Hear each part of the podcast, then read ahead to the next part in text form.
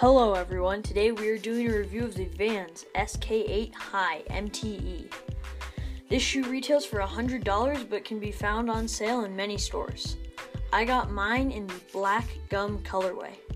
This is one of my favorite shoes. I like how it is really warm, but it is extremely comfortable. It is made out of the same materials as a basic Vans shoe, however, it is a little bit thicker. It's very soft on the inside, which I really like, and I think this is a definite pickup. The outsole ha- is a series of raised bumps versus the indents like on a normal Vans shoe.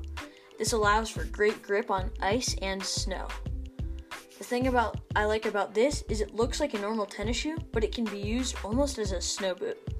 I think this is a really good bang for your buck option.